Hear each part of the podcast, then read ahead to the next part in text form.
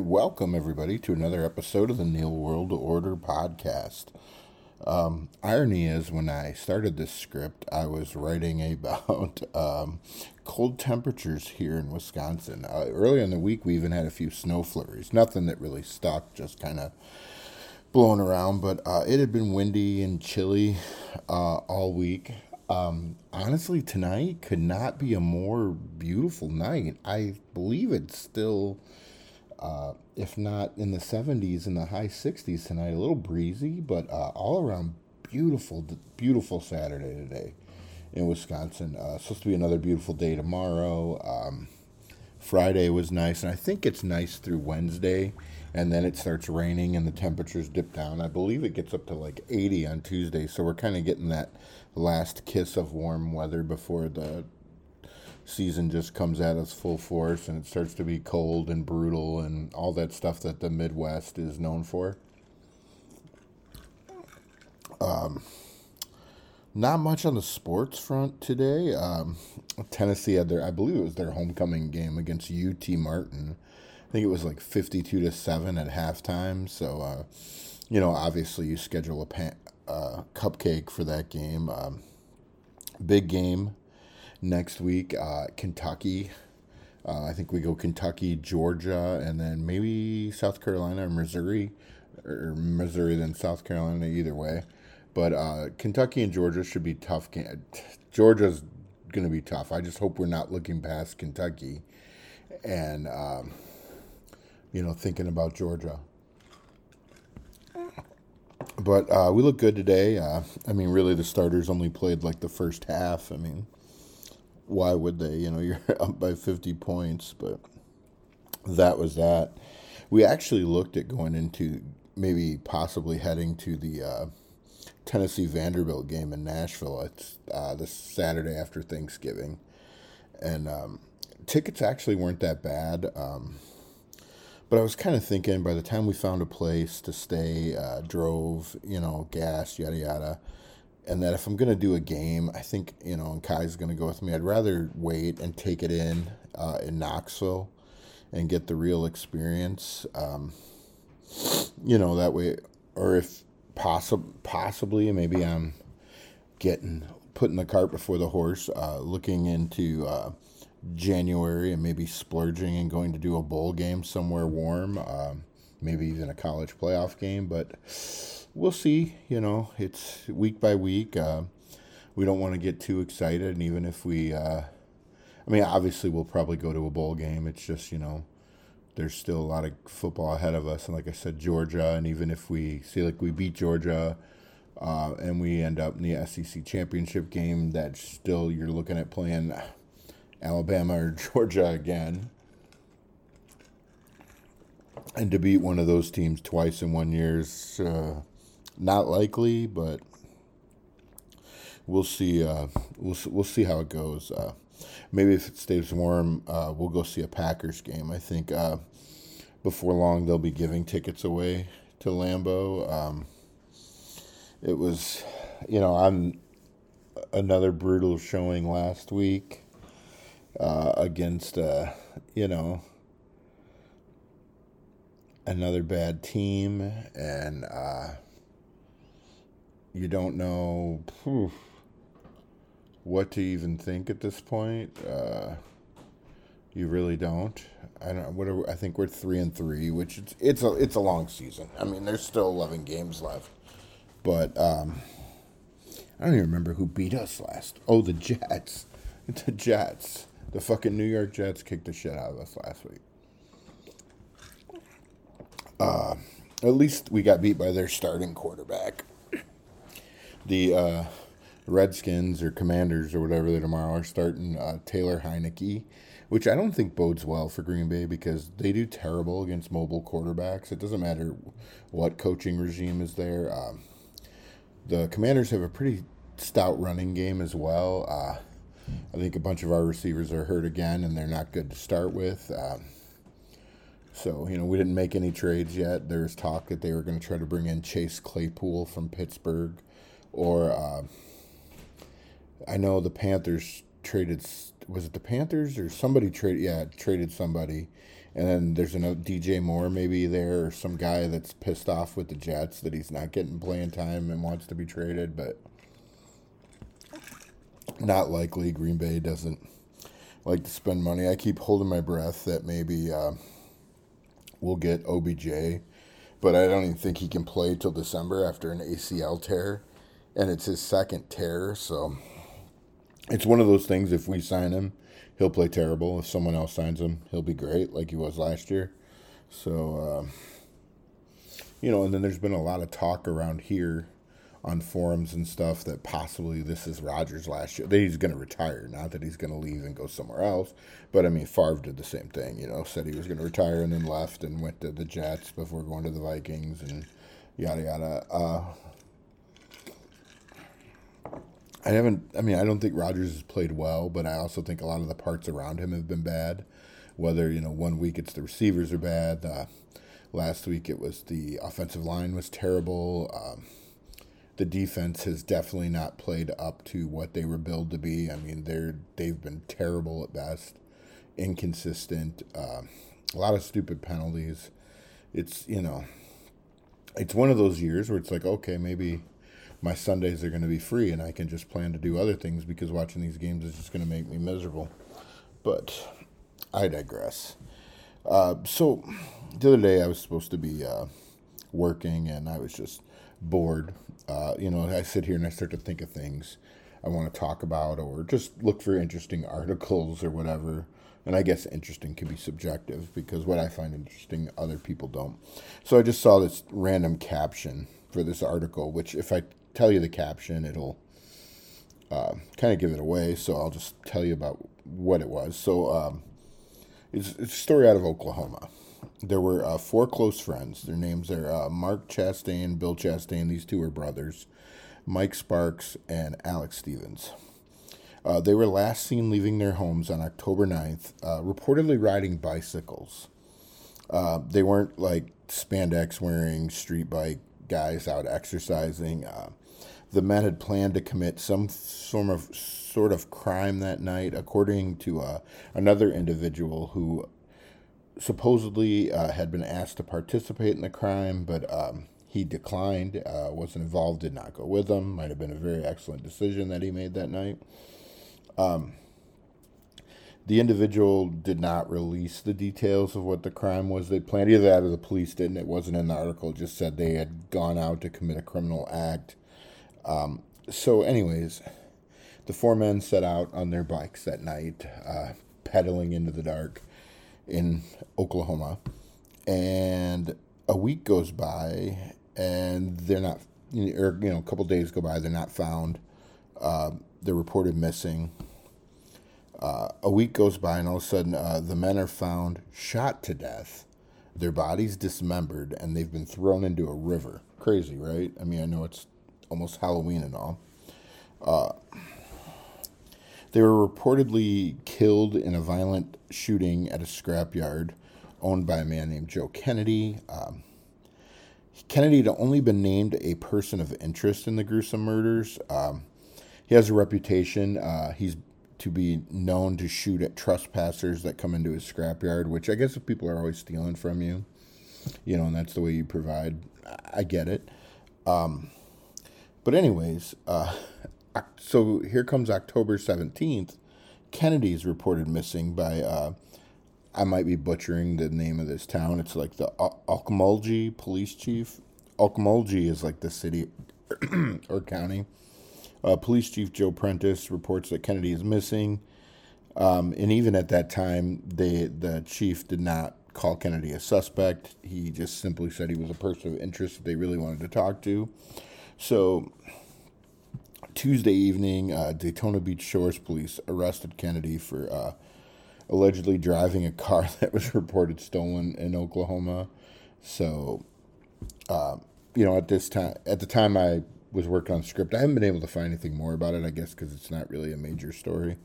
But um, he was in the process of being sent back to Oklahoma for questioning. Um, the police chief Prentice uh, said he had worked over eighty murders in his career in law enforcement, said this case involves the highest number of victims and is the most violent he has ever seen. On a random note, Uh, and strangely, the men's bikes have not been recovered, or there's been no evidence of them found anywhere uh, at this time. So, I don't know, maybe maybe it was a, a bike jacking, not to make light of uh, people being murdered. But uh, if more comes out, I promise I'll keep you guys updated. Um, I did see in some further research uh, a report that Joe Kennedy, the scrapyard owner, he actually denied knowing the men or having even crossed paths with them. Um, but, I mean, you know, some, a lot of times criminals lie. If, in fact, he is a criminal or a murderer, you know, a lot of times when the husband kills his wife, he's, oh, I don't know, she went shopping or she was out, you know, she left. But, um, so I guess time will tell. Um, it, it's kind of interesting if you think about it, though, like a whole shooting um, and dismemberment kind of comes off more like a drug crime or some kind of money crime or whatever, uh, just based on my experience of watching uh, true crime stuff on T V and listening to uh, podcasts. But, um, you know, maybe the scrapyard guy was a Dexter fan, and that was why he dismembered the bodies and threw them in water to try to dispose of them. He just, you know, the river, I guess, didn't have enough current to take them far enough away. I have, like, a hair in my throat. I'm kind of choking on it. um... Well, since we're on the topic of dismemberment, I don't know, was it a few weeks ago, maybe a month ago, Netflix released the uh, Dahmer show.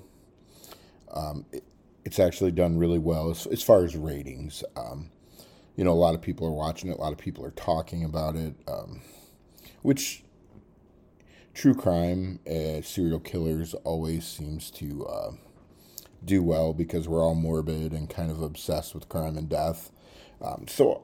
A few weeks, I don't know, what, a week or so after, my daughter was talking about it and said her and her friend watched it or whatever.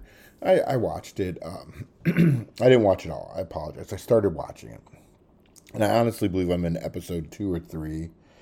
Um, I'll say this. I've been very impressed with the uh, creative aspect of the show as far as, like, costume, set design, uh, makeup, wardrobe, those kind of things. Like, sometimes the unsung things in the show, um, you know, just in seeing some articles and pictures comparing like, like the uh, Dahmer's apartment on the show versus how it looked in real life. It's very impressive.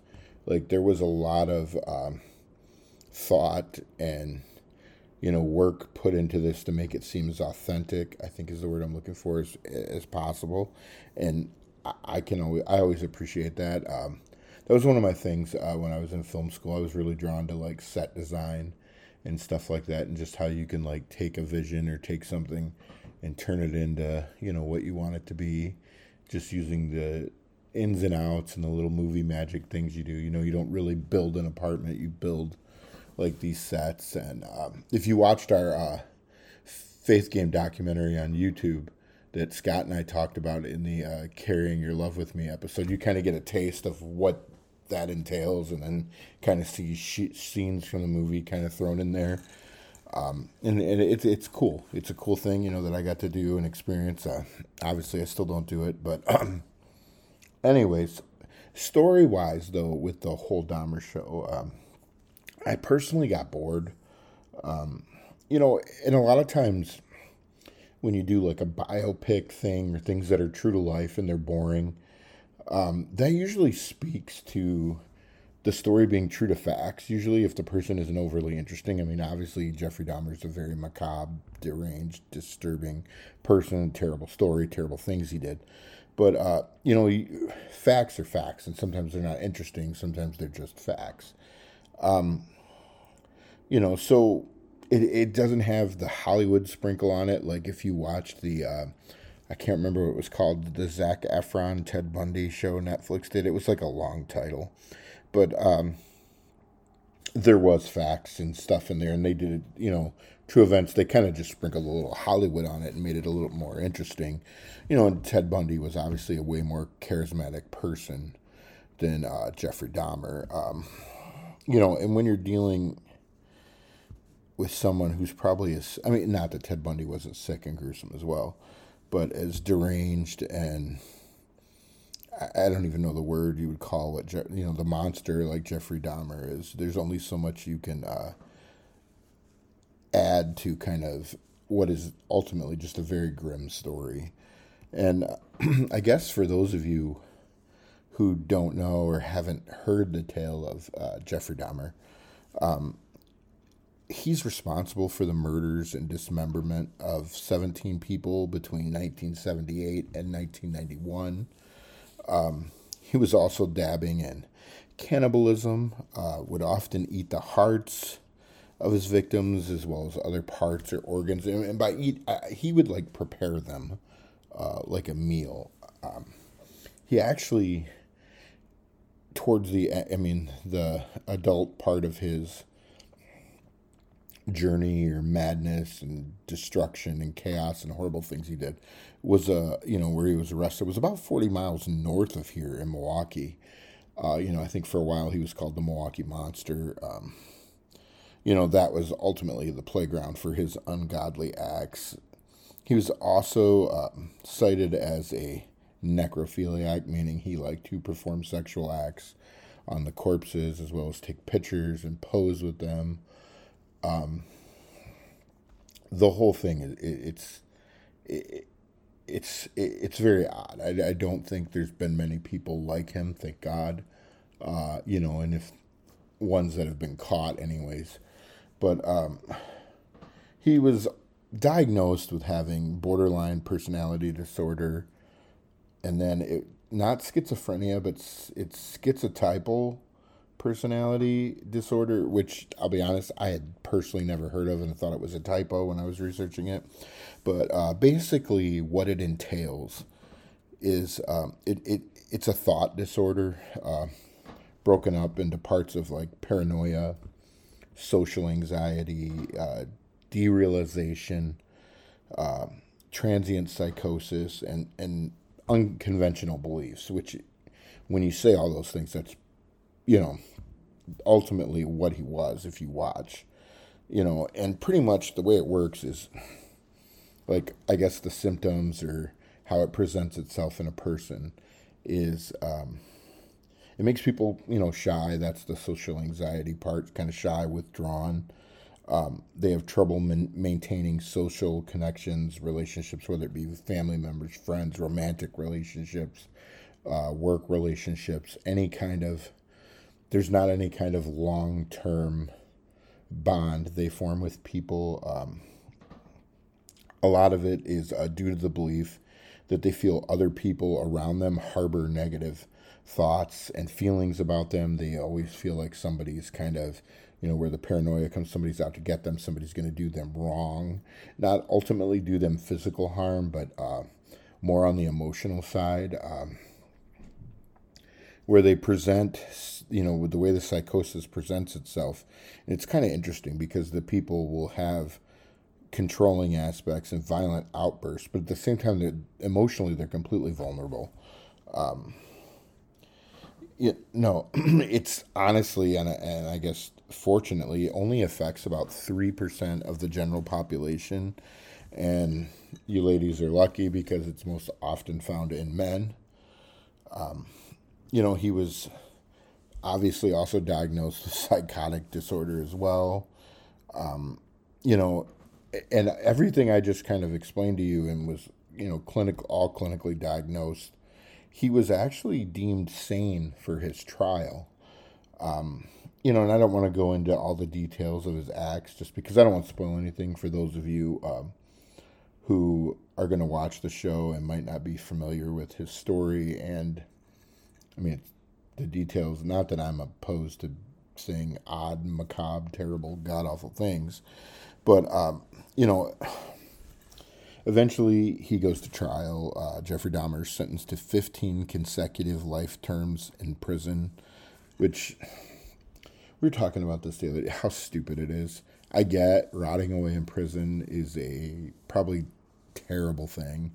And it's probably an awful place to be. Like, you know, you, you see those studies. I'm totally going off subject here in script, but where they say like that uh, prison and the, the idea of prison or jail or whatever doesn't deter people from committing criminal acts. And I guess I'm the exception to the rule, because it's sometimes, you know, there's been times in my life where it, it wasn't the morality of doing the wrong thing. It was the, the idea that the, I guess, the potential to land in a locked room or cage with a bunch of other people that are just deranged and could do you harm. Like, prison just sounds, it, it sounds worse than hell.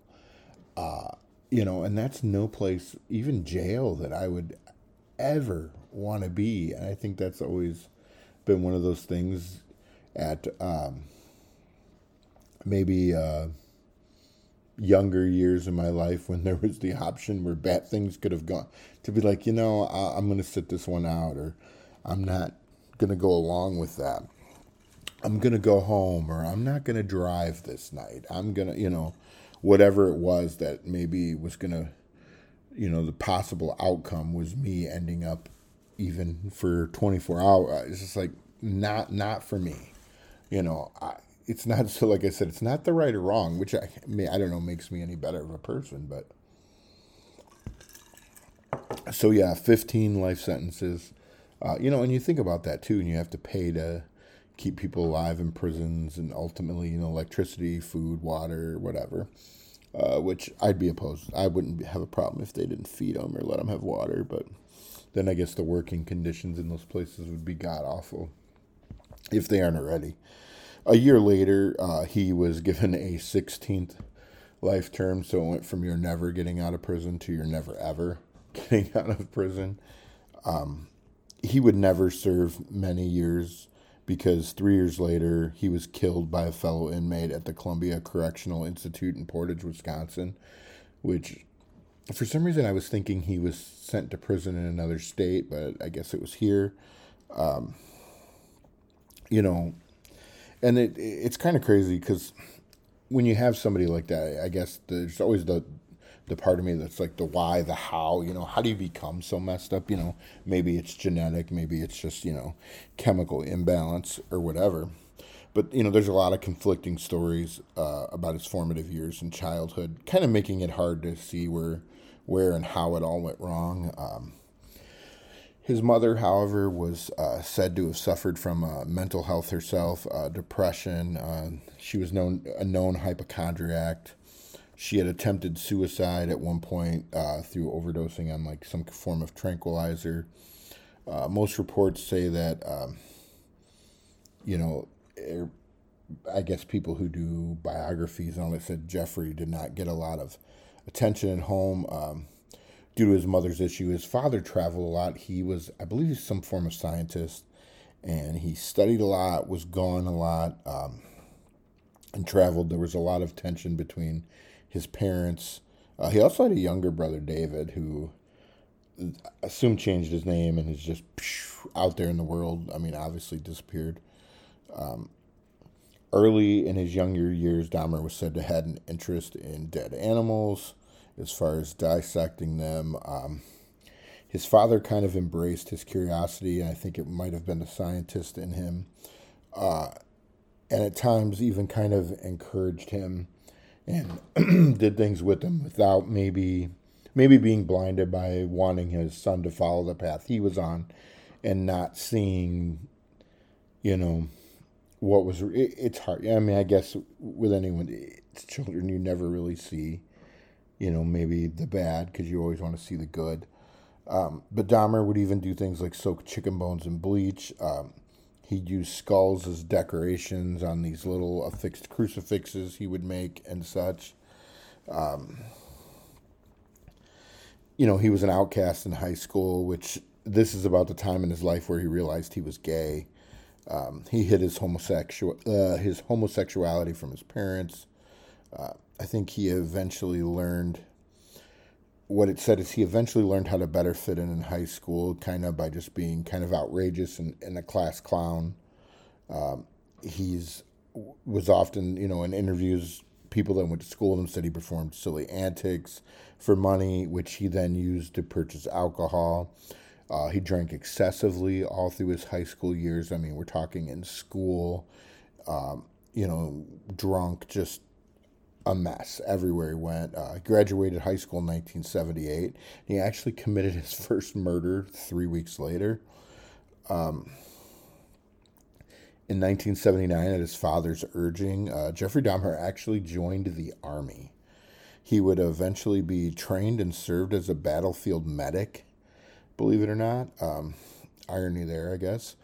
But he was deemed unsuitable for military service. Um, in March of nineteen eighty-one. Uh, he actually did get an honorable discharge uh, because his he was ultimately discharged because of his drinking and his inability to kind of get a handle on it.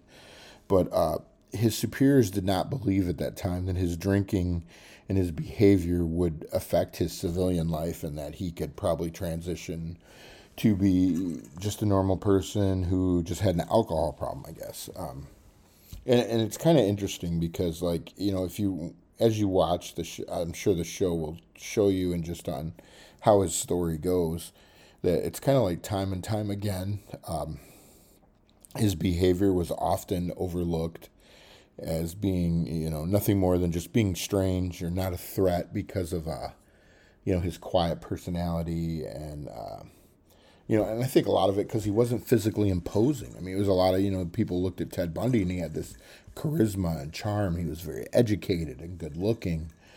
Um, you know, you look at somebody like Charles Manson, you're like, okay, yeah, I get it. Um, and it, it's kind of crazy when you think about that, how people can just kind of fall through the cracks. And you know it happens every day. I mean, Jeffrey Dahmer is just one in a whatever of people that, you know, looking back after, you know, in hindsight's twenty twenty. Where people are like, oh, okay, that makes sense now. Or, oh, I guess we could, you know, there was all foreshadowing, writing on the wall, whatever you want to call it.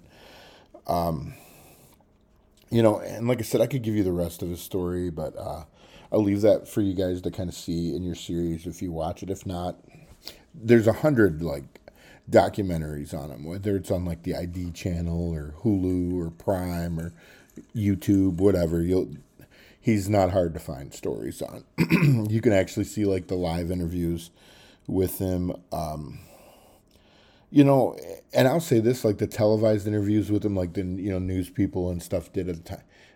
He, not very interesting at all. Like, it was just like, you know, you, you listen to, like, some of the Bundy interviews. And, and Bundy would go on and on and tell these tales. Charles Manson was full of energy and just, I mean, it was all nonsense, you know, but he, he never met an interview he didn't love.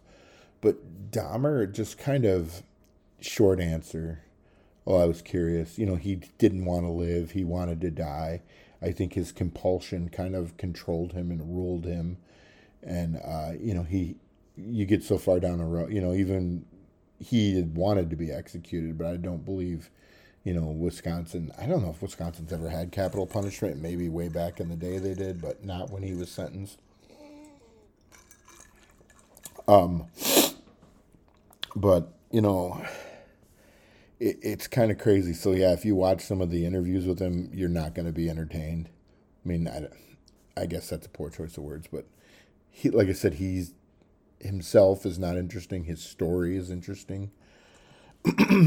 You know, and it's crazy, like, when you think about it, like, that we have these odd fascinations with uh, stories like Dahmer, uh, you know, and at the end of, end of the day, and sometimes this gets lost, and I think the show kind of started to show this, you know, like I said, I haven't finished it, that uh, the pain, at, you know, the, the that the family suffered, and victims, obviously, is unimaginable. You know, and at the hands of somebody like Jeffrey Dahmer, who who's just broken. Um, you know, and I don't think sometimes a lot of the things I watch, I don't think they try to romanticize it, um, you know, the crimes or the criminals. Um, they just kind of offer us at times a, a look, be, peek behind the curtain, a look at things that um, maybe we otherwise wouldn't get. Um You know, sometimes some people don't have the urge to see it. Some people do. Uh, me, I'm weird. I do. It's kind of like, you know, the freak show at the circus. Um, you know, you think about it. We see the sun. We see trees. We see normal things, you know, laughing kids, dogs in the park. We see that stuff all every day. I mean, more and more, I, I would say over the last thirty years or so, you do see more violent and negative images on T V just because of the twenty-four hour news cycle. But, you know, there was a time, you know, even when this all broke in nineteen ninety-one, where that wasn't like, you know, those news cycle thing, twenty-four hour, were just kind of coming into their own and starting to become a thing. And, you know, this was, these heinous acts were like unheard of. You know, you're talking, and honestly, I, I don't think there's been anything like it since. You know, I, it's crazy now when I look back and realize, wow, nineteen ninety-one, you know, that's, it was over thirty years ago that he was caught and whatever, and all that went down. But, um, yeah, like I said, check it out. Um, you know, and I'm not trying to excuse or portray anything he did. You know, I don't want him, to, anyone to think I don't, he's a monster. Ultimately, uh, I, like I said, I just found it interesting. And, um, you know, but it, it it's crazy when you look at, like, the way he fell through the cracks, that maybe, you know, there's times in our lives where we may need people in our lives to to help us or see that we need help, um, you know, that we don't ask for or people don't ask for. Um, and I'm not, bl- I guess I'm not blaming anyone either. It's just like you wonder had things could have been different, you know, um, if that makes sense, right? Um, maybe I'm just going to stop before people think I'm coming off as a Jeffrey Dahmer apologist, which I'm not. But anyways, um, yeah, I just went on for thirty-two minutes about murder. It's pretty interesting. Thanks for joining us for this uplifting program. So, since we're talking about monsters, just kidding. Well, sort of. It's a perfect segue into some, some comments made by um, this Democrat clown, Stacy Abrams, who is running for governor in Georgia again. Um... She lost the election last time, and then, you know, she cited the results were incorrect and that Georgia voting laws are discriminating against minority, and there was all this stuff with Georgia changing laws and this, that, and remember they moved the baseball all-star game out of there and uh, everything else, and everyone from Coca-Cola to, I don't know, every celebrity liberal pissed and moaned about uh, the voting laws in Georgia. Uh, but... This is insane. In a televised interview, Abrams said the reason for higher gas and inflation and the rising cost of living is due to people having children and that abortion is a way to solve it. So I know that sounds insane, and I didn't want to just tell you something. I want you to actually hear it. So uh, I think I've got this queued up right. So here, here you go. Here's what she said. But let's be clear. Having children is why you're worried about your price for gas. It's why you're concerned about how much food costs. For women, this is not a reductive issue. You can't divorce being forced to carry an unwanted pregnancy from the economic realities of having a child. And so these are, it's, it's important for us to have both and conversations. We don't have the luxury of reducing it or separating them out, but we also have to talk about what a governor can do. A- it- To me, that's that's lunacy. Uh, I think it's insulting to people. So she's ultimately overlooking the fact that uh, it wasn't free money that was sent out over the course of the last two to three years, and then printing more of it to send to a pretend conflict in Ukraine, shutting down businesses, canceling oil leases, stopping the pipelines. That increased the cost of everything globally along the economic spectrum. It's all these damn babies you guys are having. You know, it's like cow farts in the ozone layer. Like, fuck, who knew? Who knew that babies were fucking everything up? You know, here's, you know, people that just had children. They thought, oh, this is just the reason I look like a train wreck or I'm not getting sleep at night. No, it turns out this is the reason my gas costs more and why the price of eggs has gone up three hundred percent in three Three years, even though my baby's only been around for a couple weeks. Damn it, it's part of the problem, you know. It, and it, at this point, like, if you're a Democrat, you're either just beyond help, and you should honestly be considered mentally ill, you know, and maybe done away with because you're a fucking idiot, period. Like, I don't want to be harsh, I don't want to be mean, but, like, you know, if it walks like a duck, it looks like a duck, sounds like a duck, smells like a duck, it's a duck. You know, and you're you're you're not trying to live in reality, and ultimately you're kind of hopeless. You know, and Stacy Abrams is just one of lunatic uh, Democrats that are out there running for office. You know, what would he vote here in like twenty days or something like that? I don't know. What the, I apologize. I don't know what the date is. Um, the next crazy ass person is um, I don't know if you've heard of John Fetterman. He is uh, running for Senate in Pennsylvania against television Doctor Oz. Um, and I don't know how many are aware of the latest charade that you could either say the left or science is selling, but but listen to this. So Fetterman had a stroke, and he wasn't really all together before his stroke, but nonetheless, you know, it has greatly impacted his cognitive ability, which, being a Democrat, was probably already low to start with, let's be real. Um, so now he has this computer and program, wink wink, um, that allows the computer to take the words said to him and translate it into a language or manner in which he understands it. It allows him to con- conduct interviews. And I'm not fucking with you. This is seriously legit. I watched uh, an interview, and I believe it was sixty minutes. It's on YouTube. You can find it. You can probably find it on Facebook. Um, it was a complete train wreck. Like, look, having a stroke is terrible. Like, I, I, I get that, and I'm not making light of stroke victims or having a stroke, and I feel for you. But someone in that capacity does not need to be anywhere near the Senate. We have enough mentally deficient people in government. We don't need more. Um, but, you know, apparently we're in this this this age of the idiot. I mean, our president's a borderline vegetable. Um, we have people like Bernie, A O C, Chuck Schumer, and now possibly this Fetterman guy, or even Mandela Barnes here from Wisconsin. Um, you know, it's like, what a better time to be stupid and involved in politics, right? It's it's like this new thing, like, hey, let's roll with stupidity, you know? And, and I think COVID and everything everyone went along with opened the door for that. So if you wore masks, still wear masks, wore masks outside, believed in made-up science and getting vaccinated for something that you were going to be fined for anyways, and, you know, that they want to push on your kids now, which your kids never needed the vaccine. No one under sixty-five ever did, but the vaccine doesn't do anything, so it's not a vaccine.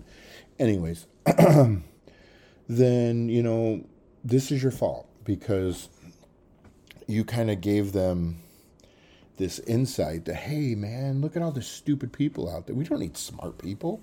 Let's let's put stupid people out there. Apparently, they're more relatable to all the idiots that'll believe anything we tell them. And I'm just being honest. I mean, you know, work in retail, work anywhere where you deal with the general public. And you've known for years that the population is just completely stupid and doomed. But, um, yeah, but the... the notion that they have this, and I'm not talking like that computer program like Stephen Hawking used where, you know, he used his mouth to, we're talking this thing, like literally someone's in this guy's ear telling him what to say. It's not a program, it's it's a programmed person, you know, just another Manchurian candidate. But, um, so anyways, wow, this is quite the episode tonight. It was pointed out to me, uh, we're totally changing gears now. This is this this is the ride home. We're in the last inning. It's been smooth sailing. We're gonna we're gonna take it home. Just heard a dog bark outside, but uh, I almost did this. I was gonna go sit on my deck and do this, but I thought it might be weird if one of my neighbors is out and they're like, "Who the fuck is that guy talking to?" But um, so sometimes I slack on the musical references on the shows, um, which. I guess I didn't think people noticed. I didn't think people cared, honestly. Um, sometimes I tell you more for to share something I'm enthusiastic about than thinking it's something you even care about. But so I thought I would wrap up with some musical stuff. Um, last week's episode was brought to you by the music of, uh, I guess, country artist, hip-hop rapper, southern rocker, Jelly Roll. Um, my wife actually introduced me to his music, and uh, if you haven't listened to it, you, you really should. It, it, it's great. Um, you know, there's a lot, not often a lot of new stuff that I like. Um, I'm pretty set in my ways. I like what I like, and that's what I like, you know. But this guy is the, he's the real thing. Um, his songwriting, it, you know, it hits you in the feels, uh, and you feel it when he sings. Um, I love artists that are real, you know, guys that, and the, he really brings it. Um, he, it, like I said, he's like a hybrid between like rock, rap, country. Uh, I almost think of him as a deeper, more soulful, uh, better singing Kid Rock. Uh, you almost you almost have to hear it to get what I'm saying. I'll never describe it right. But um, track for track, the guy is amazing. Definitely worth, worth your time to listen to. He's on Apple Music. Uh, you know, maybe I'm late to the party and you guys already know this and you're laughing at me like, I've been listening to that guy for years.